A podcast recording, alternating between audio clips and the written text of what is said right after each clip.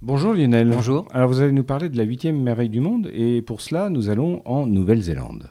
Une huitième merveille du monde qui existait, paraît-il, Oui. et qu'on va essayer de retrouver. Il faut remonter en fait à la fin du 19e siècle.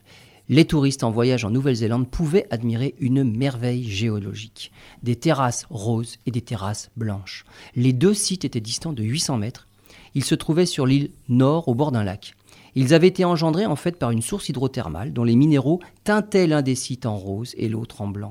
Ils étaient formés par la précipitation de minéraux contenus dans l'eau ruisselante et ces terrasses formaient une cascade de piscines chauffées. Le site était visiblement tellement remarquable qu'on l'avait surnommé à l'époque la huitième merveille du monde. Mais le 10 juin 1886, un volcan situé à seulement 5 km des terrasses est entré en éruption. Un village a été détruit, les terrasses ont disparu, soit ensevelies sous une épaisse couche de cendres ou bien carrément englouties par les eaux du lac dont les rives ont été modifiées.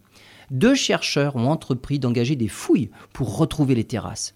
Ils se basent sur les relevés effectués par un géologue allemand en 1859 et selon eux, les terrasses sont toujours accessibles, enfouies sous les berges du lac à 10 ou 15 mètres de profondeur. Ils ont lancé une souscription pour récolter les 45 000 euros nécessaires pour creuser. La tâche ne sera pas facile et on ne sait pas si les terrasses retrouveront leur splendeur d'antan et surtout leur place de huitième merveille du monde.